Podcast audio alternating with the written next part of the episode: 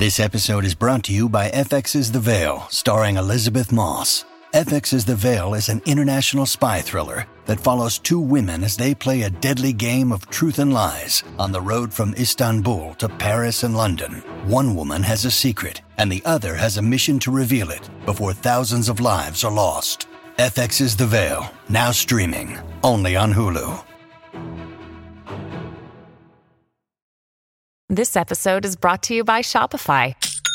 Forget the frustration of picking commerce platforms when you switch your business to Shopify, the global commerce platform that supercharges your selling wherever you sell. With Shopify, you'll harness the same intuitive features, trusted apps, and powerful analytics used by the world's leading brands. Sign up today for your $1 per month trial period at shopify.com slash tech, all lowercase. That's shopify.com slash tech. Need some dirt,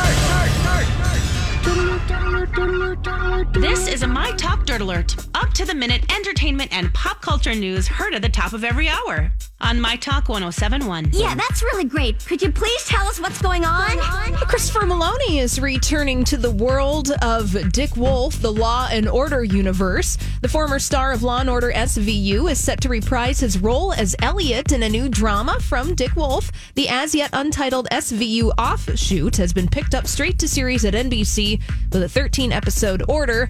And since Meloni left Law and Order SVU, he's been busy, starred in multiple series, including Syfy's Happy and the Fox comedy Surviving Jack.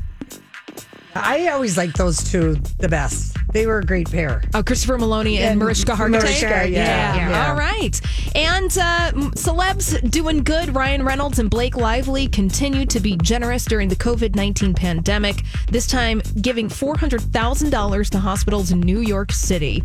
They are giving money to NYU Hospital, Mount Sinai, Northern Westchester, and Elmhurst Hospital. They will each receive $100,000 from the couple. To buy And this- ventilators. yeah. And Yes. this is their second donation, like you were saying, Holly. This is their second time around. Yeah, they did a million, Million for feed for hunger. Yes. Wow, that's amazing. Yeah. Um, and people are watching TV at home. Get these numbers. So, the number of minutes streamed in March of this year was up to 400 billion minutes of streaming time this month.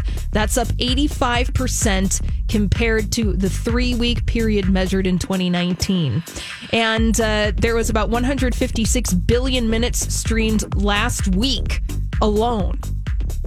That's unbelievable. Yeah. I mean, you can't even think That's about those numbers. unbelievable. I I don't even know what any of it means. It means, well, here's a good thing. it's such a big number. I don't even know what exactly. it means. But what we can read from this, the good thing is that people are s- sticking their keisters at home and practicing good social distancing.